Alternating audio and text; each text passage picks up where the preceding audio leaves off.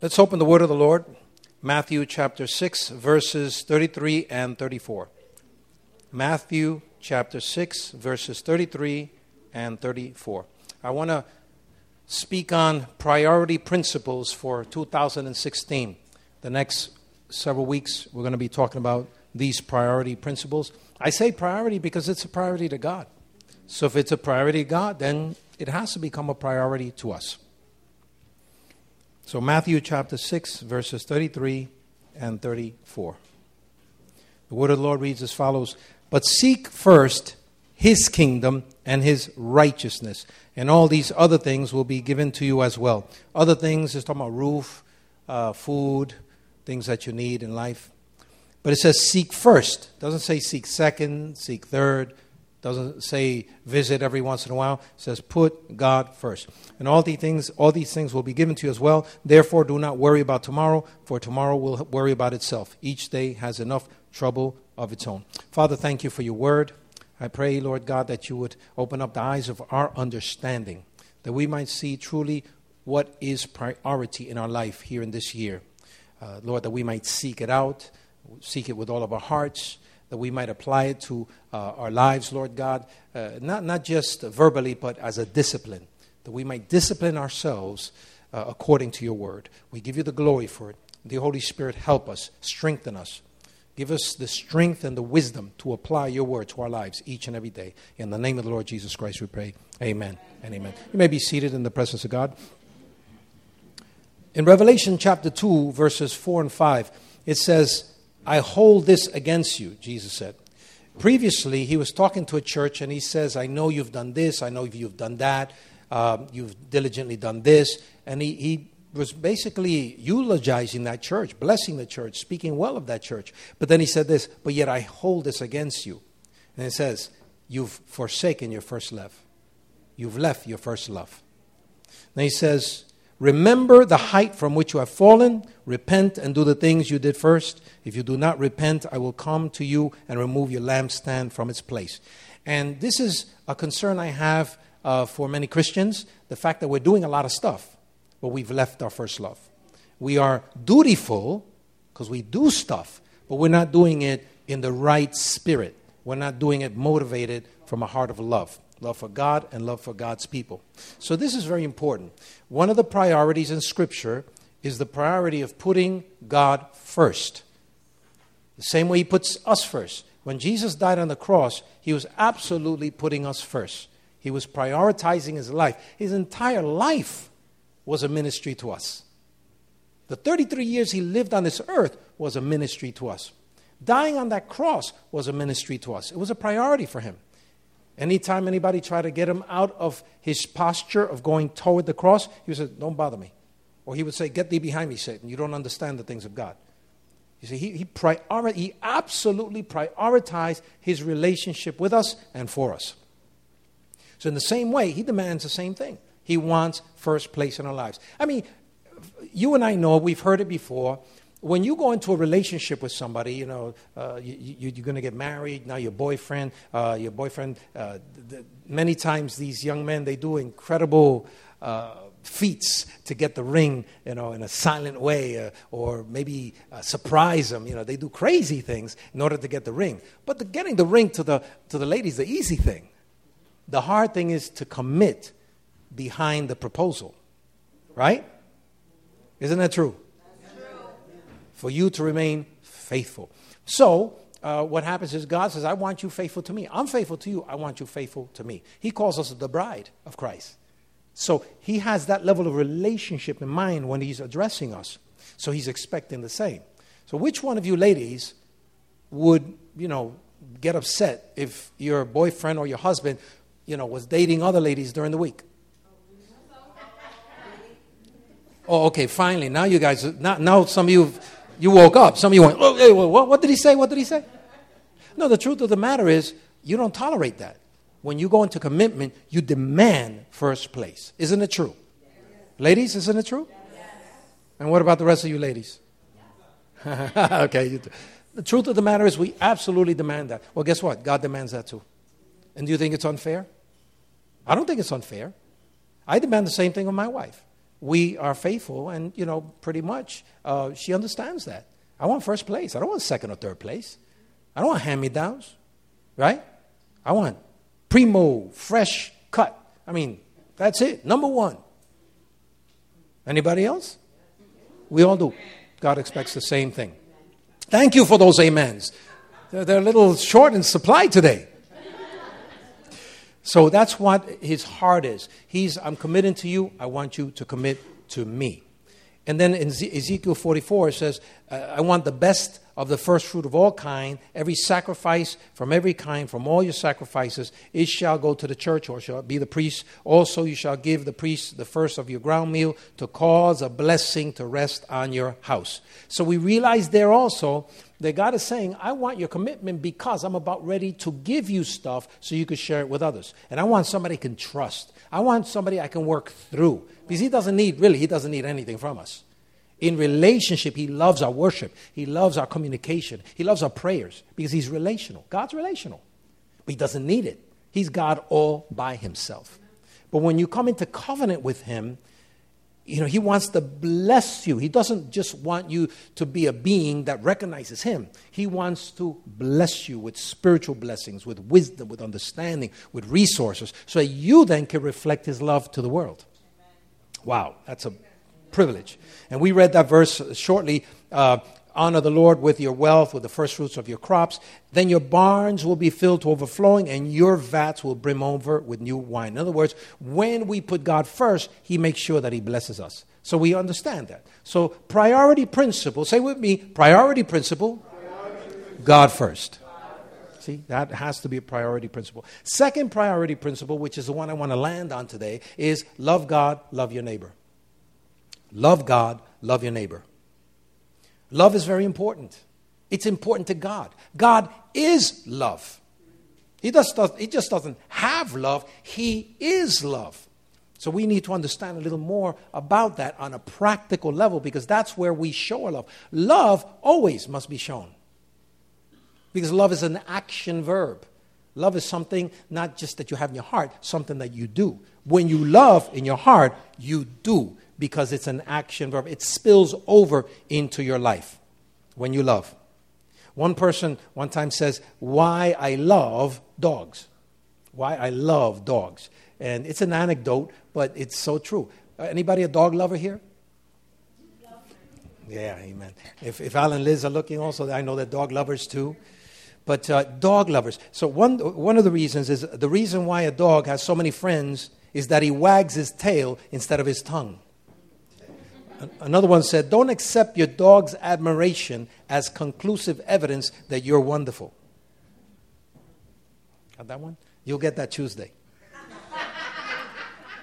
there is no psychiatrist in the world like a puppy licking your face. The only, uh, uh, it says, the dog is the only being on earth that loves you more than he loves himself. The average dog is a nicer person than the average person. We can give dogs time we can spare, space we can spare, and love we can spare. And in return, dogs give us their all. It's the best deal man has ever made. I say close to the best deal. The best deal is receiving Christ. Because God gave us the best deal ever. Dogs love their friends and they bite their enemies, quite unlike people who are incapable of pure love and are always having to mix love and hate. Another one said, A dog teaches a boy fidelity, perseverance, and also how to turn around three times before lying down. Anybody who doesn't know what soap tastes like has never washed a dog. Right? Is that true? If your dog is fat, you are not getting enough exercise. you got to take him for walks, you know. Yeah. My dog is worried about the economy because Alpo is up to $3 a can. That's almost $21 in dog money. That's just Ever consider what our dogs must think of us? I mean, we come from a grocery store with the, emo- the most amazing haul of chicken, pork, and cows. They must think that we're the greatest hunters on earth. And Mark Twain one time said this about a dog. He said, If you pick up a starving dog and make him prosperous, he won't bite you. That's a principal difference between a dog and a man. Wow. Wow. You can say any foolish thing to a dog, and the dog will give you a look that says, Wow, you're right. I never would have thought of that.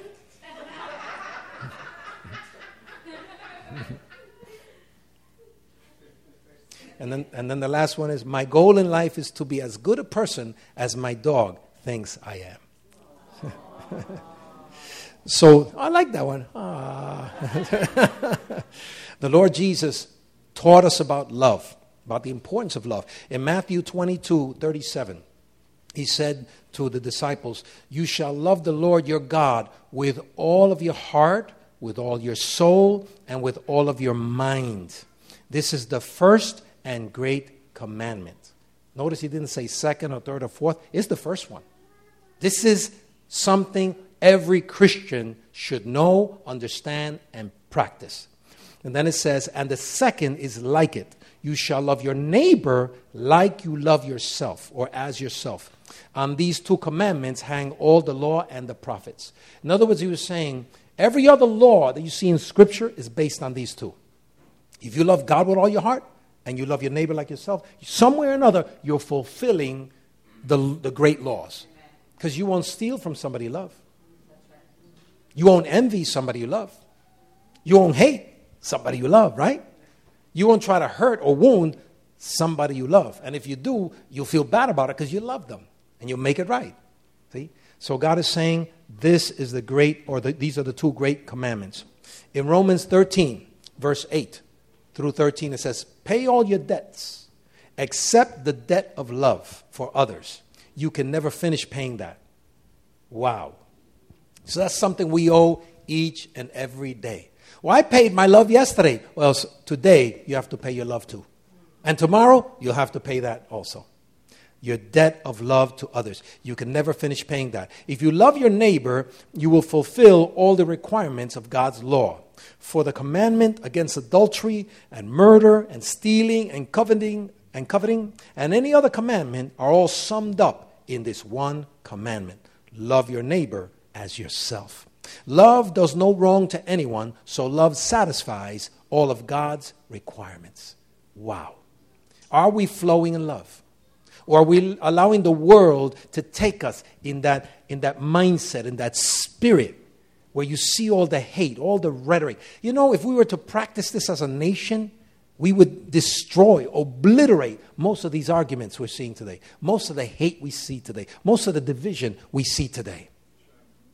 But we can't do it in our own self because in our flesh, many times we have hate. Many times we have, uh, you know, preferences. We, we have cultural differences and we don't know how to honor each other's difference. So instead, we hate each other for it. It's a sad thing. But thank God that He's given us His Spirit to be able to love others, even when our culture taught us not to love them. My God. In Romans chapter 12, verse 9 on, it says, Don't just pretend to love others, really love them. Wow. In our culture, we see that, how many people pretend to love others. You see that especially with politicians. You see that with actors. There's some actors, an actor and an actress, they finish doing uh, a scene where they're loving each other and they're kissing each other, and as soon as the camera stops, as, as soon as they say cut, right? They walk away from each other because they can't stand each other. I don't, I don't know. I, I could not imagine that. I could never be an actor that way. Because if I don't like somebody, I'm certainly not going to hang with them, certainly not going to kiss them. But they learn how to pretend to love. That's all acting is. Acting is another way, another word for hypocrite. It's two face. Yeah, that's what acting is. And when we're being a hypocrite, we're being a two face. So that's what actors are. They're two face. And we worship them. Many of society worships actors. An actor gets called, oh, look what I saw. Look what I saw. Yeah, you saw a human being who in the morning needs to brush their teeth. Yeah, so, some of them are very nasty people. You don't worship people, you worship God. But the truth of the matter is, we, we idolize things that many times when we look at Scripture, we should not even recognize. Don't pretend to love, really love them. Hate what is wrong, hold tightly to what is good. Love each other with genuine affection. Take delight in honoring each other. Never be lazy, but work hard and serve the Lord enthusiastically. Rejoice in confident hope. Be patient in trouble. Keep on praying. When God's people are in need, be ready to help them. Always be eager to practice hospitality. Praise God. See? So we're to do everything in love giving, loving, everything. Do everything in love. 1 Corinthians 16 14. It says, Let everything you do be done in love. True love to God and man as inspired by God's love for us. Spoke that in the Amplified. So we are to model what it is to be a forgiving and loving people. In other words, say to your neighbor, I need to reassess how I show my love. See, well, that does not mean that you be, have to become an ice cream, flibbity gibbet person. You still should hold your principles. You know, if you're a supervisor, you still need to be strong. But even that you could do in love. I have learned how to balance that most of the time. Sometimes when I lose it, because I do lose it from time to time with, with my guys, later on I'll call them back and I'll tell them, listen, by the way, the point I was bringing is still right, but I apologize the way I brought it forth. I did not intend to wound you as a human being. I just wanted to correct you as an employee because this is what the board of directors want in this particular uh, place, whether there's a business or job or building. So sometimes I found myself losing it, and immediately I correct myself because of love for them. Not that I'm bosom buddy with them. You know, you have to you have to know how to act among people. You know, if, if you're a supervisor, you have to keep a certain distance from your employees because if you don't, they'll abuse you. Amen. It's just the nature of humanity. But you can be respectful, you can be cordial, you can be loving.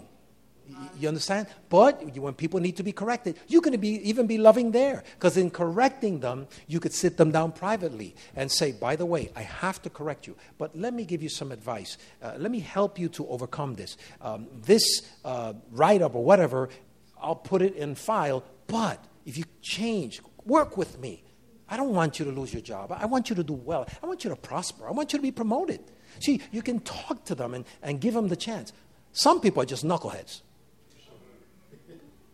Any supervisor knows that. Not everybody's going to. Actually, some people, when you talk to them like that, they'll actually abuse you. So you speak to them, but if you see they're knucklehead, then after a while, you have to put them through the process. But what I'm saying is, just because you love somebody doesn't mean that you have to become this sugar person that's always sweet. People will slap you and you, no, a doormat. No, that's not what it's saying. Because men of God were very tough. Men and women of God in Scripture, you know, you look at a person like David. You look at person, Jesus, one time he told him, he says, if you people don't like that, you could leave. I mean, so you have to put everything in its proper context. But what I'm saying is you try to work with people first. You express the love of God first. And if you see they're abusers, then of course you mark them and say, okay, this one's a joker. And even still in the process, if you see them shift, you still could employ God's love there and help them to rehabilitate and become better employees. So even there, you could uh, share love with people, right?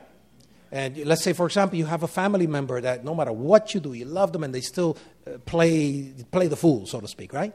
You can still love them by praying for them. Genuinely, legitimately praying for them. And if you have a chance to do a kindness to them, you do so. But, you know, you might not be able to hang out with them because they're playing the fool. You know, the, you, you, sit down and, uh, for dinner and they're already insulting you or criticizing you or something like that. You know, you know the way every family has them. Everybody said yes right away. the truth of the matter is, every family has them, but even there, you can employ God's love and be at a standby posture so that if they do change, you immediately embrace them. All right? Just wanted to give you that little tidbit because it's, it's not as clear cut sometimes in society. I just love everybody. Kumbaya. That's all I was talking about. I remember one particular um, client. Uh, I, I did a great favor for this client. And then the lady turned around and tried to harm me. Really, I, I inv- even invested money to try to help this lady. And, and she turned around and said, Now I want you to do this, this, this, this, and this. And I says, No, it's not going to happen. That's not part of the contract. He says, Well, if you don't, I'm going to expose you. And I, you expose me? You know? And so I said, have at it. what do you want to expose? I tell you what, since I helped you, I'm going to speak to my board of directors and I'm going to tell them what I did. So you don't have to expose. I'll expose this myself. And I went to the board of directors. By the way, this person, I helped them A, B, C, D, E, and now they say they want to expose me. So just to let you know, I did that. Well, you know, Victor, you shouldn't have done it in the first place because you know she was a troublemaker. I said, I know, I'm just trying to be kind. Said, yeah, but sometimes they, so they, they gave me the, you know. But they understood where I came from. And so I, I you know, came back to her, I says, effective immediately, nothing else happens unless you go by contract and the whole thing. Then she says this. When she could not get me on threats and anything like that, she says this. She actually said this. She says, Where's your Christian charity? Oh, yeah.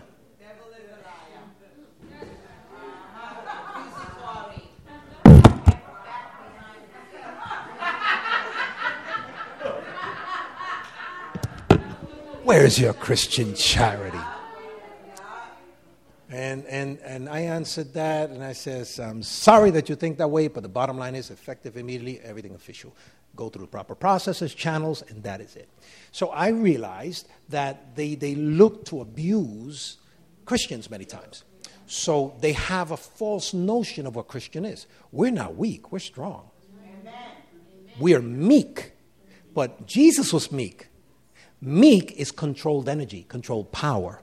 It's not that we're weak, it's that we're very strong and we have the Spirit of God and we have the wisdom of God. So we, instead of, if I have a Porsche, I'm not going to go on the FDR 140 miles just because I have the strength. I will moderate my strength and use only what's necessary. Hello? So I don't have to immediately throw a tantrum if a person crosses me. I don't have to. I don't have to mete that out or, or you know, just give the whole, right, re- release all that power. Don't have to do it. I'm to I'm to be very careful where I apply my energies, my strength, or even my focus. So when I see people like that, I choose not to focus on you. That's it. I choose not to focus on you. You're not worth it. Now, I love you, I pray for you but I'm not going to focus on this nonsense. I'm not going to um, feed into this, this, you know, I don't, I don't know what to call it without, you know, saying something I'm, I'll regret later on. Yeah. So, we're to be a model in, in our workplace, at home, with our families. Uh, Colossians 3 12 and 14. Therefore, as God's chosen people, holy and dearly beloved, clothe yourselves with compassion kindness, humility, gentleness, and patience. Bear with each other and forgive whatever grievances you may have against one another. And notice he's talking to the church now. So it's about us, all of us. We have to be forgiving with each other. Because we will rub each other the wrong way from time to time. Anybody? Huh? You rub me the wrong way sometimes. I rub you the wrong way sometimes. But it says here we have to forgive each other, uh, deal with grievances, forgive as the Lord forgives you. And over all these virtues, put on love, which binds them all together in perfect unity. Now, as forgiveness, you can't do it if you don't love, right? You can't uh, forgive grievances if you don't love. You can't be humble if you don't love. You can't be gentle if you don't love. You can't have patience with people if you don't love. How many of you have had to be patient with your children? Oh man, them hands went up almost immediately. It went. it didn't go like this. It went. I didn't know you were that fast. Patient with each other. Hey, hold on a second. Weren't you just singing that song to her? You're so funny. Julio, was going like this, right? You got patient. Or weren't you the one that was saying, la, la, la, la, la? Okay, you're the first one I want here in the altar today when it's time to repent. no, the truth of the matter is that we have to put on love because it's not easy. It is hard many times to deal with people. So if you don't have that, the essence of that love clothed on, it will not bind you together with the proper actions. So praise God. We're to deal with each other with compassion, with kindness, with humility, with gentleness, and patience. Also, the Bible says we have been given a spirit of love. So when we came to Christ, part of what He gives us, part of the download the Holy Spirit gives us is love. Because in 2 Timothy 1 7, 2 Timothy 1 7 says, For God has not given us a spirit of fear, but of power and of love and of a sound mind. So that spirit of love, praise God, the spirit, the rational soul, your mind, your vital principles. So the spirit of means I think love, I feel love, I practice principles of love. He gave us a spirit, not of fear. So, in other words, I don't respond to you in fear, I don't react to you in fear, right? I'm not fearful in my relationships. I, I, exude with love in my relationships. So even when there's something that seems to threaten me, I go back to the point of, well, God, you gave me a spirit of love, not of fear. So I'm not going to let this thing germinate in my brain. Uh, I'm not, I'm not going to ruminate uh, regarding fear. I am going to allow the love of God to, to flesh in me and through me in all of my dealings because you gave me a spirit of love. Amen. And of power, which means I have power so I can control my power. See, once again, we're powerful people. The Spirit of God in us gives us power, but He also gives us love. So I won't use my power to wound people or destroy people. I'll use my power to love people, to build people up, to edify people. Amen. And then the sound mind means that whenever I'm challenged with stuff, I'm not going to go crazy with it. I'm not going to respond crazily. I'm going to respond after thinking about it, praying about it, ruminating about it, uh, ruminate, to think, to meditate, to ponder. And, and I'm, I'm just going to uh, uh, allow God to give me that rational response to things. Right? If you want to run for politics, for example, you can't just talk. The first thing you, you say, you know, like Trump, he doesn't think, he just, whoosh. I mean, that's what he does all the time, right? You, you have to be careful. You can't just talk because it'll get you in trouble. As, see, so, but they think about thinking what they say because they don't want to lose a vote. We, on the other hand, think about what we say because it could hurt someone because we love. You got it? Now, I didn't mention Trump because I'm endorsing him or not. I'm just, you know, I leave that to you guys. You, you know, by their fruits you shall know them.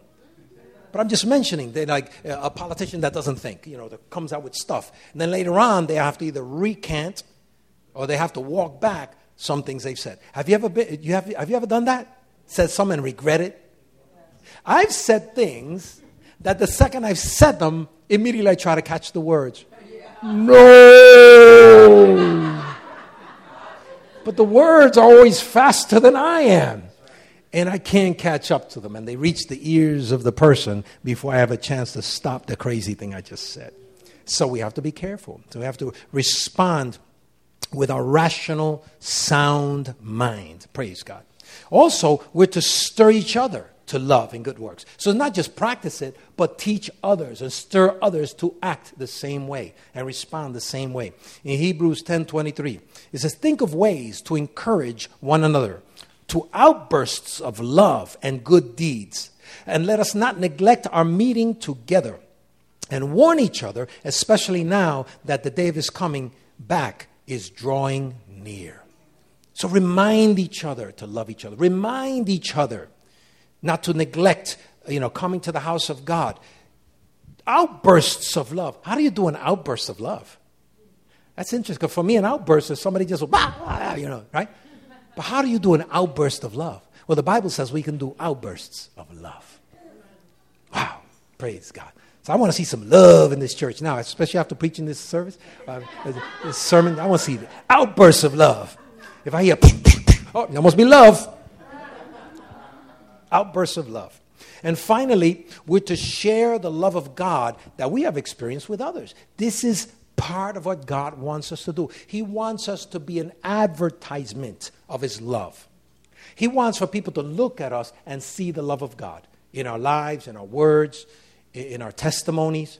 We have to be active in sharing. What do you think the enemy is trying to shut Christians down? The, their testimonies. Why? Because it encourages people to come to Christ. The enemy doesn't want that. So, some people in, in, in a capacity, in an ability to be able to create laws who are motivated by the spirit of this age, motivated by the spirit of the devil himself, They don't even know it. He just throws an idea and they just flow with it. They're trying to shut down Christian testimony in school, in politics, in the job, in the workplace, uh, in Twitter, in, in Facebook. They're trying to shut it down. In some cases, they don't allow certain things to come through. And that's on purpose because the enemy knows how powerful our testimony is. But he's never going to be able to fully shut it down. He's going to try. But the more he tries, the more the Spirit of God in us, the boldness part, because by the way, the Spirit of God also gives us boldness, will, will, will impel us to share even more. So we are to be bold in that area and share the love of God. First John chapter 3, verse 1. See how much our Heavenly Father loves us. Again, that love.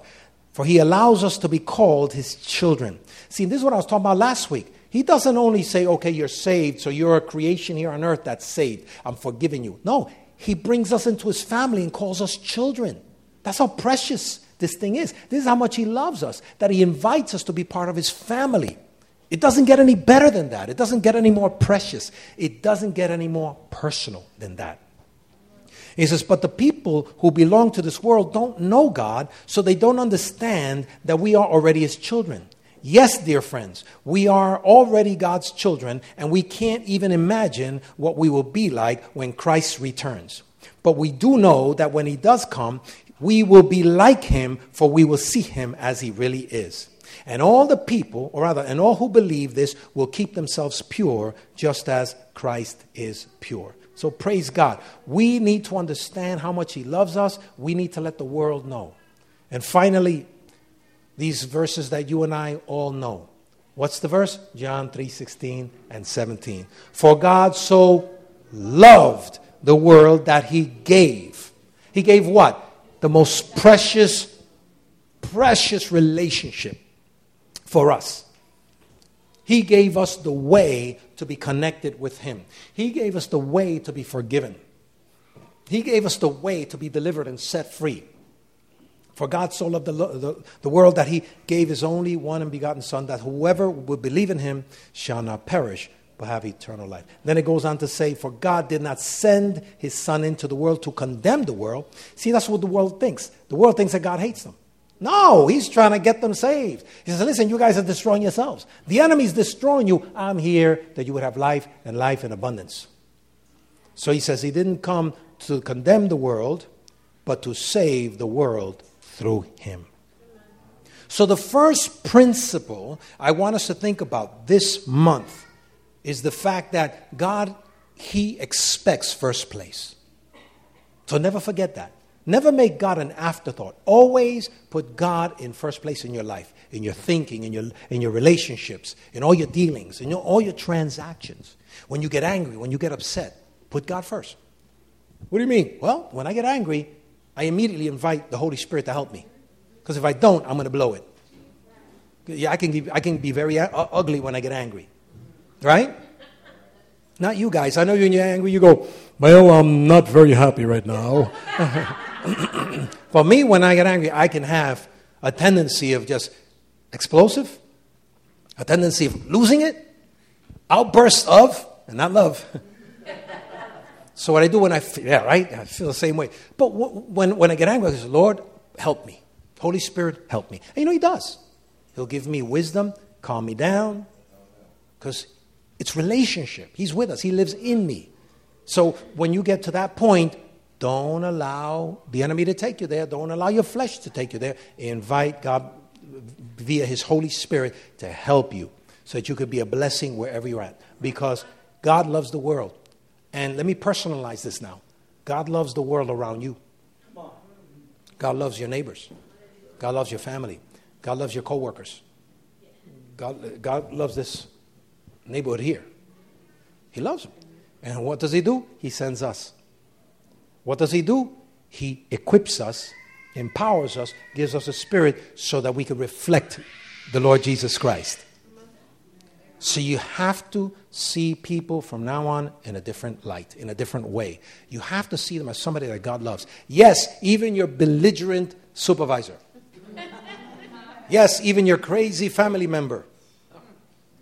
Yes, even those that you had relationship with in the past, that it didn't work out. God even loves them too. As amazing as that, that may sound. the truth of the matter is, we are called to be reflections of His love. So, power principle one is? Power, power principle two is?